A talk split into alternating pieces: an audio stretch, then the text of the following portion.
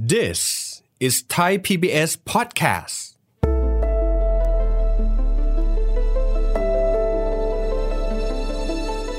พอเห็นข้อมูลภาพใหญ่แล้ว ภาพเล็กมันคืออะไร แล้วจะแก้ยังไง นโยบายที่จะลงไปไม่จำเป็นต้องเหมือนกันในแต่ละทุกจังหวัดละท่านก็จะเห็นว่าเออ ข้าวของจังหวัดตัวเองเออตรงแฮะเข้าใจละเนี่ยอะตรงแฮะแต่ถ้าไม่ตรงท่านก็ต้องแก้ไขปรับ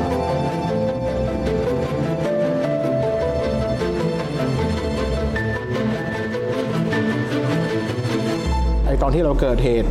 โควิดใหม่ๆ ก็มีความกังวลว่าเฮ้ยแล้วอาหารอาหารพวกนี้จะขาดแคลนไหมสมมติว่าถ้าข้าวขาดจริง อีก 3 เดือนข้างหน้า ปลูกข้าว เราก็จะได้ข้าว เรารู้เวลาในการผลิตมันเป็นครับปฏิทิน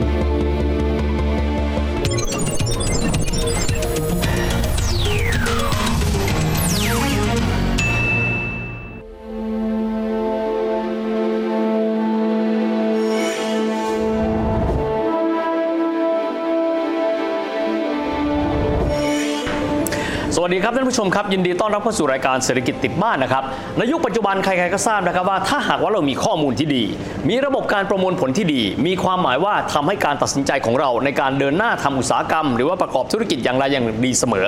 ทั้งนี้ทั้งนั้นก็รวมถึงอุตสาหกรรมการเกษตรกันด้วยนะครับล่าสุดนี้แน่นอนที่สุดนะครับว่าทุกภาคส่วนเชื่อกันนะครับว่าหากว่าเรามี Data ที่ดี จะสามารถทำให้เรานั้นเดินหน้าทำการเกษตรได้แบบตอบโจทย์ตลาดได้ดีขึ้นด้วย วันนี้มาคุยประเด็นนี้กันนะครับกับรองเลขาธิการนะครับสำนักงานเศรษฐกิจการเกษตรนะครับ กระทรวงเกษตรและสหกรณ์ท่านรองวินิตอธิสุข ท่านรองวินิตสวัสดีครับครับผมครับ สวัสดีครับ Big Data ที่เรามีอ่าจะสามารถช่วยเกษตรกรให้สามารถวางแผนการประกอบกิจการเขาได้ดีขึ้น มีอะไรบ้างครับ เรื่องการใช้ Big Data ไปเสริมการตัดสินใจในในเรื่องนี้ฮะ Big Data เนี่ยมันหมายถึงว่าข้อมูลเยอะก็จริง แต่ข้อมูลมันต้องมีความถี่ในการเคลื่อนไหว ข้อมูลเคลื่อนไหวตลอดนะฮะเพราะฉะนั้นหลักแรกเลยในสิ่งที่สำนักงานเศรษฐกิจการเกษตรเองเนี่ยเราพัฒนาในเรื่อง Big Data มาตั้งแต่ช่วงปี 63 เป็นต้นมานะครับสิ่งที่เราทำเนี่ยเราเริ่มจากการมี MOU ความร่วมมือก่อน ข้อมูล 10 กระทรวงกับหน่วยงานที่เกี่ยวข้องก็ยังมีอีกหลายภาคส่วนครับกระทรวงอุตสาหกรรม กระทรวงสาธารณสุข กระทรวงมหาดไทยผมยกตัวอย่างนะครับ ตรงเนี้ยเป็นข้อมูลที่เกี่ยวข้องกับการเกษตรทั้งหมด เพราะฉะนั้นเราก็เริ่มในการเชื่อมโยงข้อมูลทั้ง 10 หน่วยงาน เข้ามาเชื่อมโยงเนี่ยการเชื่อมโยงเนี่ยครับปัจจุบันเนี่ยเรามีเปิดพอเชื่อมเสร็จเนี่ยเราไม่ได้เชื่อมแล้วไว้ไว้กับที่นะฮะมีการ Open Data ด้วย คือให้คนเอาไปใช้ต่อได้ เพราะฉะนั้นเราก็พยายามรวมกันว่าณปัจจุบันเนี่ย เรารวมข้อมูลจาก 10 หน่วยงานที่เกี่ยวข้อง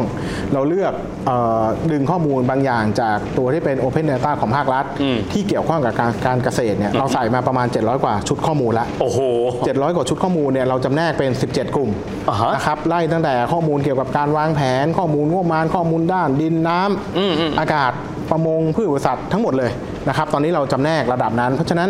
การแบ่งของข้อมูลเนี่ยเราพยายามแบ่งไปด้วยว่าวัฏจักรของการผลิตเนี่ยมันคืออะไร เช่นมันเริ่มตั้งแต่การจัดหาปัจจัยการผลิต มันควรจะมีข้อมูลชุดไหนบ้าง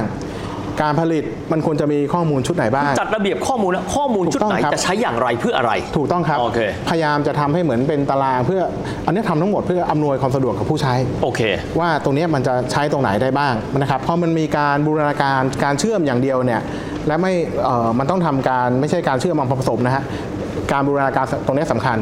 คือเราต้องมีการ cleansing ข้อมูลว่าเออข้อมูลนี้ตรงกันไหมแล้วก็มีการกำหนดความถี่ในการอัปเดตข้อมูลด้วยโอเค เราจะรู้ว่าชุดข้อมูลที่หนึ่งใครจะเป็นผู้อัปเดตเราจะอัปเดตทุก ๆ 3 เดือนทุก 1 เดือนเจ้าภาพมีเจ้าภาพมีเจ้าภาพลักษณะนะฮะมีเจ้าภาพ เพราะฉะนั้นพอมาพอมันมาเชื่อมโยงเสร็จแล้วเนี่ยสิ่งที่เราทำพัฒนาภายใต้เอ่อตัว Big Data ตัวนี้ผมต้องเรียนก่อนว่าเราเพิ่งเปิดตัวไปเมื่อวันที่ 24 สิงหาคมอืมอืมอืม ที่ผ่านมาครับนะครับเราเพิ่งเปิดตัวมันมี 5 ระบบย่อย ระบบครับการเชื่อมโยงข้อมูลเป็นหนึ่งในนั้น อืมอืม อันที่ 2 เราเปิดตัวในเรื่องของการระบบการวิเคราะห์โดยใช้ Big Data ครับ คือพวกเนี้ยมันต้องลืมเอ่อ mindset เก่าๆ ในการระบบเครื่องมือการวิเคราะห์เดิมๆนะครับก็มีเครื่องมือในการวิเคราะห์พวกเนี้ยใหม่ๆ ซึ่งซึ่งซึ่งตรงเนี้ยมันจะต่างกับข้อมูลที่ใช้เอ่อในการสำรวจหรือในการรายงาน พวกเนี้ยมันจะเป็นอย่างที่ผมนำเรียนว่ามันต้องมี Data feed in เข้ามา นะครับมีมีความถี่สม่ำเสมอ เรา แล้วก็มีระบบในการวิเคราะห์ที่แตกต่างออกไปแต่อันนี้ผมยกตัวอย่างให้เห็นภาพง่าย ๆ ระบบที่3เนี่ยเราพัฒนาในเรื่องของระบบปฏิทินการผลิตสินค้าเกษตรโอเคตัวเนี้ยครับเดี๋ยวผมอาจจะขออนุญาตโฟกัสไปนิดนึงว่าเดิมเนี่ยเรามีสำนักงานเศรษฐกิจการเกษตรเองเนี่ยภายใต้เรามีคณะเอ่อกำกับดูแลอยู่เขาเรียกว่าคณะกรรมการแห่งชาติอืมเขามองในเรื่องของความมั่นคงอาหารครับเขามองว่าประเทศไทยเนี่ยไอ้ที่มันมีปัญหาในบางปัญหาเนี่ยเขาเรียกว่ามันไม่รู้ในเรื่องของความมั่นคงอาหารในระดับพื้นที่โอ้ ภาพใหญ่ๆเนี่ยดูไม่มีปัญหาใช่ไหมฮะครับครับดูไม่มีปัญหาแต่ในระดับพื้นที่เออ อันนี้เขาขาดอะไรนะเขาเกินอะไรนะโอ้เนี่ยครับตัวเนี้ยก็เป็นดำริตั้งแต่ปี 61 ครับ ให้ทำในเรื่องปฏิทินผลผลิตสินค้าเกษตรระดับจังหวัดครับเพื่อความมั่นคงอาหาร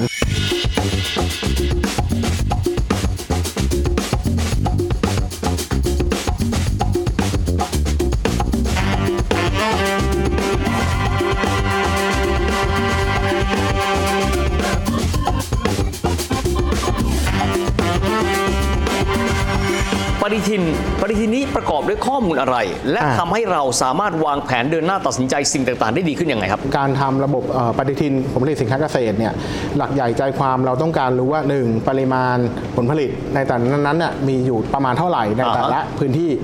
นอกจากนั้นเราอยากจะดูว่าการร้อยละของการกระจายออกแต่ละเดือนเนี่ยเขามีอยู่มากน้อย เพียงไรร้อยละของการกระจายออกใช่ครับ เช่นพี่บอกว่ามีผลผลิตมะม่วง 100 ตันในจังหวัดกอไก่ครับ เดือนเดือนไหนออกกี่ตัน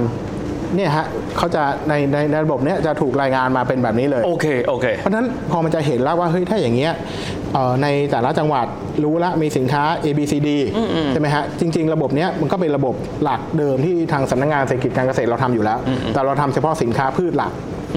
อยู่ประมาณ 20-30 ตัวอ่าฮะแต่พอมันเป็นระบบเนี่ยครับ มันถูก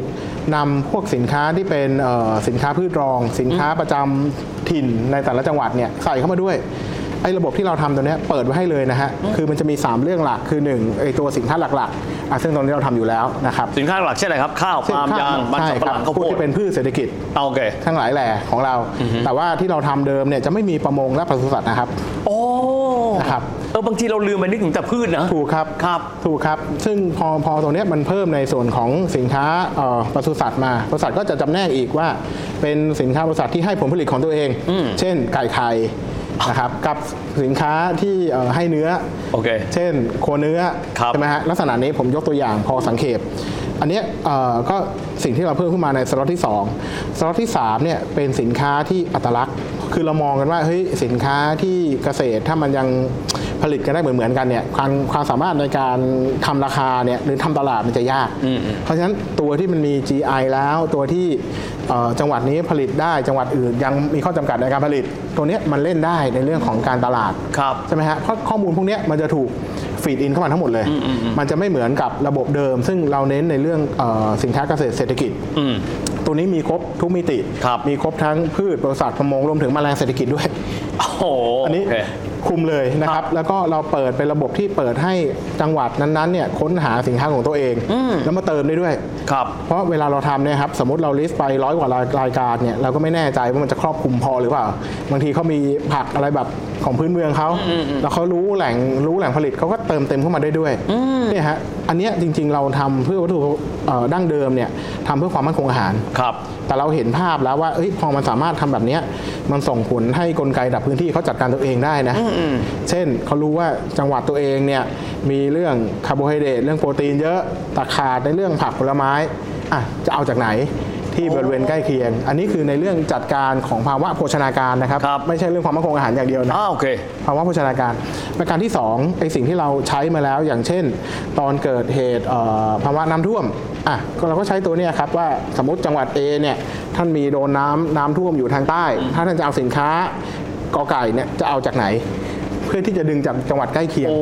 ตัวเหนี้มือนคกัรับบบริหารจัดการสต็อกสินถูค้ากเกครับษตรไหม ถูกครับ แต่เป็นสต็อกที่ออนฟาร์มสต็อกเลยโอ้โห คือไม่ได้อยู่ใน Public Warehouse อะไรเงี้ยนะครัฮะบเรารู้แล้วว่าเออในฟาร์มเนี่ยเขามีผลผลิตงี้นะ ถ้าจังจังหวะใกล้เคียง แล้วสมมุติว่าในการบริหารจัดการ เช่น การเอ่อส่งออกนำเข้าบางบางทีเรามีมาตรการ เรารู้อยู่แล้วว่าช่วงไหนผลผลิตเราจะออกอาจจะต้องให้มันเอ่อจัดการเรื่องการนำเข้าสักนิดนึง ถ้าอันไหนผลผลิตออกเยอะจำเป็นต้องหมุนในเรื่องการส่งออกละเพื่อไม่ให้ตลาดมันตกไปครับใช่ไหมครับบางอย่างเนี่ยหวังพึ่งพาตลาดข้างนอกอย่างเดียวไม่ได้ถูกไหมฮะตลาดภายในประเทศเนี่ยแค่ข้ามจังหวัดเนี่ยก็ถือว่าเป็นการบริหารจัดการได้อย่างหนึ่งละโอ้นะครับอันนี้ก็คือในสิ่งที่เราทำทำกันอยู่หรือแม้แต่อย่างล่าสุดเนี่ยไอตอนที่เราเกิดเหตุโควิดใหม่ๆ ตอนนั้นน่ะก็มีความกังวลว่าเฮ้ยแล้วอาหารอาหารพวกนี้จะขาดแคลนไหมครับเนี่ยครับเราก็ใช้ข้อมูลตรงเนี้ยในการเอ่อวางกำหนดนโยบายด้วยว่าเออเราดูแล้วมันพอไปได้นะ ข้อมูลที่เขารายงานเนี่ยมันพอไปได้ สมมติว่าถ้าข้าวขาดจริงอีก 3 เดือนข้างหน้าอันนี้สมมตินะฮะ ปลูกข้าวเราก็จะได้ข้าวโอ้ถูกไหมฮะเรารู้เวลาในการผลิตมันครับเป็นปฏิทินเนี่ยฮะเพราะฉะนั้นเป็นการย่อยลงไป แต่ต้องเรียนว่าในช่วงตั้งแต่ปี 61 เป็นต้นมาเนี่ย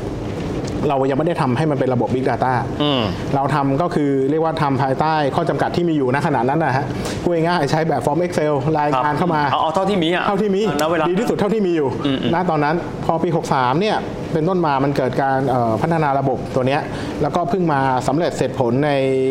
ช่วงเดือนสิงหาที่ผ่านมาเนี่ยนะครับเพราะฉะนั้นตัวเนี้ยมันจะเปลี่ยนระบบการรายงานละ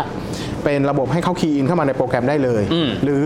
บางทีจังหวัดถ้าไม่ถนัด ท่านบอก Excel เหมือนเดิมก็ได้นะครับเราก็ยังอำนวยความสะดวกอะไรก็ได้ขอให้เราได้ข้อมูลที่จำเป็นมา ใช่ครับ แต่ Excel ตรงเนี้ยจะถูก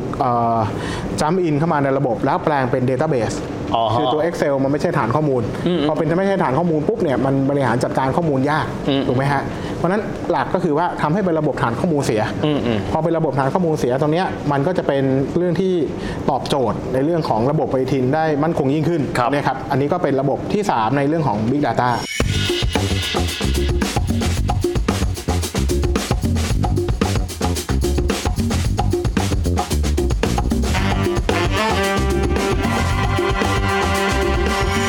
ทีนี้ถามก่อนครับว่าแน่นอนว่าคุณภาพข้อมูลเป็นตัวชี้ครับวัดแล้วว่าระบบนี้จะ work มากน้อยขนาดไหนถูกครับเสียงตอบรับของพี่น้องเกษตรกรในพื้นที่ก็ดีอ่านนะครับอ่าการสอดประสานของเกษตรจังหวัดก็ดี ตอนนี้เราเล่นเป็นทีมเดียวกันแล้วขนาดไหนถูกต้องครับครับ จริง ๆ ต้องขอบคุณทางเอ่อทุกหน่วยงานที่อยู่ในภูมิภาคเป็นอย่างยิ่งนะครับไม่ใช่เฉพาะของกระทรวงเกษตร ตัวนี้จริงๆแล้วถูกกำกับดูแลโดยท่านผู้ว่าเลยท่านผู้ว่าแต่ละจังหวัดเนี่ยท่านก็จะกำกับดูแลในชุดข้อมูลที่จะส่งมาให้ทางอ๋อสสปท่านให้คือท่านเป็นเจ้าภาพท่านเป็นเจ้าภาพเลยส่งครับข้อมูลเข้ามาครับเพราะมันไม่ใช่สินค้าพืชอย่างเดียว ไม่ใช่ประมงปศุสัตว์อย่างเดียวคือทุมักดูอย่างมันดูไปถึงการกระจายของสินค้าด้วยนะครับโอ้เป็นโลจิสติกไปเลยแล้วกึ่งๆเป็นสต็อกด้วยใช่ครับ เริ่มเริ่มแล้วว่าเออโลจิสติกแล้วคงเหลือในท้องที่เราเท่าไหร่โอ้โหเพราะฉะนั้นสิ่งที่เราเอ่อกำลังจะทำตรงเนี้ยเอ่อเพิ่มเติมก็คือว่าเดิมเนี่ยเราให้รายงานเนี่ยทุกวันที่เดือนปีละครั้ง คือรายงานผลที่เกิดขึ้นในช่วงปลายปี แล้วก็คาดการณ์ผลที่เกิดครับกำลังจะเกิดในปีหน้าใช่ไหมครับเพราะฉะนั้นเวลาเรารายงานปีใหม่ คาดการณ์ปีใหม่ เราจะให้ทบทวนสิ่งที่คาดการณ์ไปด้วยเพื่อว่าแม่นยำขนาดไหนคดการณ์ของตัวเองเนี่ยแม่นยำขนาดไหนคาดขึ้นขนาดไหนไหมใช่ครับแล้วทอเนี้ยมันก็จะมีดูว่าเฮ้ย จังหวัดไหนที่เขาทำได้ดีนะ เอามาจับคู่กับจังหวัดที่อาจจะทำยังห่างอยู่ มาคุยกันซิเอ๊ะเขามีปัญหาอะไรในการทำกระบวนการประมาณการมาเหมือนกันไหมแต่อันนี้ก็เป็นระยะเริ่มแรกระยะต่อไปเนี่ยครับก็มองว่าถ้ามันระบบมันสมบูรณ์แล้วมันใช้ง่าย ก็มีแนวโน้มที่จะปรับความถี่ในการรายงานเพิ่มขึ้น เช่นจากปีละหนอาจจะเป็นปีละสองหนดีไหมครับเพราะมันจะได้ปรับจูนตัวเองนึกออกนนี้ในส่วนของผู้ใช้ข้อมูล ผู้ใช้ข้อมูลผู้เอ่อผู้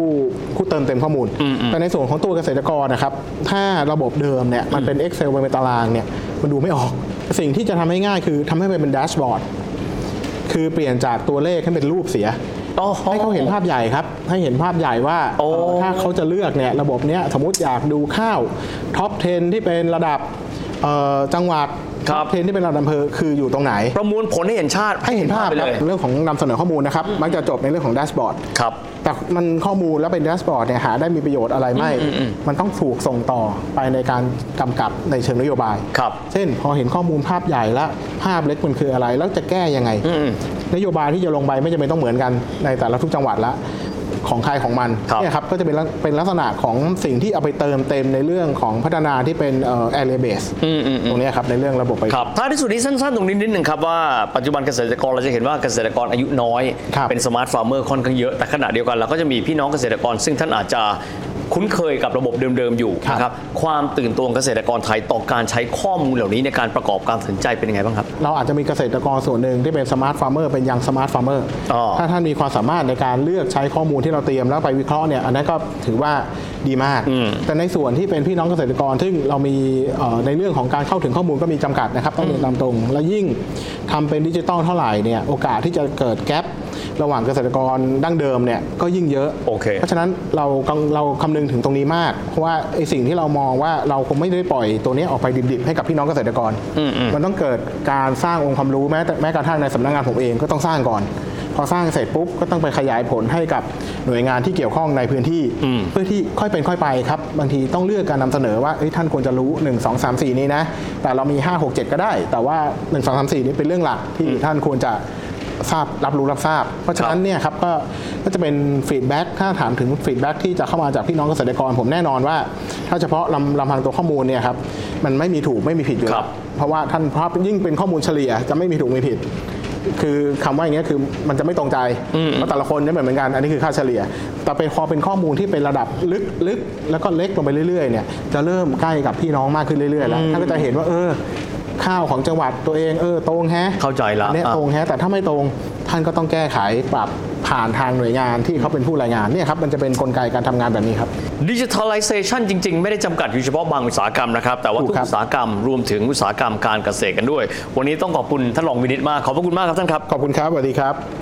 ดังที่เราได้เห็นนะครับว่าศตวรรษที่ 21 นี้ไม่ว่าจะเป็นอุตสาหกรรมใดก็ตามแต่ เรื่องของคุณภาพข้อมูล การประมวลผลข้อมูล เพื่อประกอบการตัดสินใจเดินหน้าในการประกอบอุตสาหกรรมก็ดี เกษตรกรก็ดี มีความสำคัญด้วยกันทั้งสิ้นเลยนั่นก็เป็นภาพรวมของรายการของเราในวันนี้นะครับวันนี้เวลาหมดลงแล้ว พบกันใหม่โอกาสหน้า สวัสดีครับ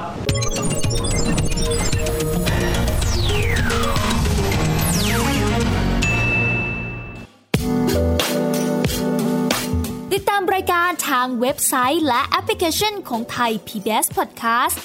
Spotify SoundCloud Google Podcast Apple Podcast และ YouTube Channel Thai PBS Podcast Thai PBS podcast. View the world via the voice.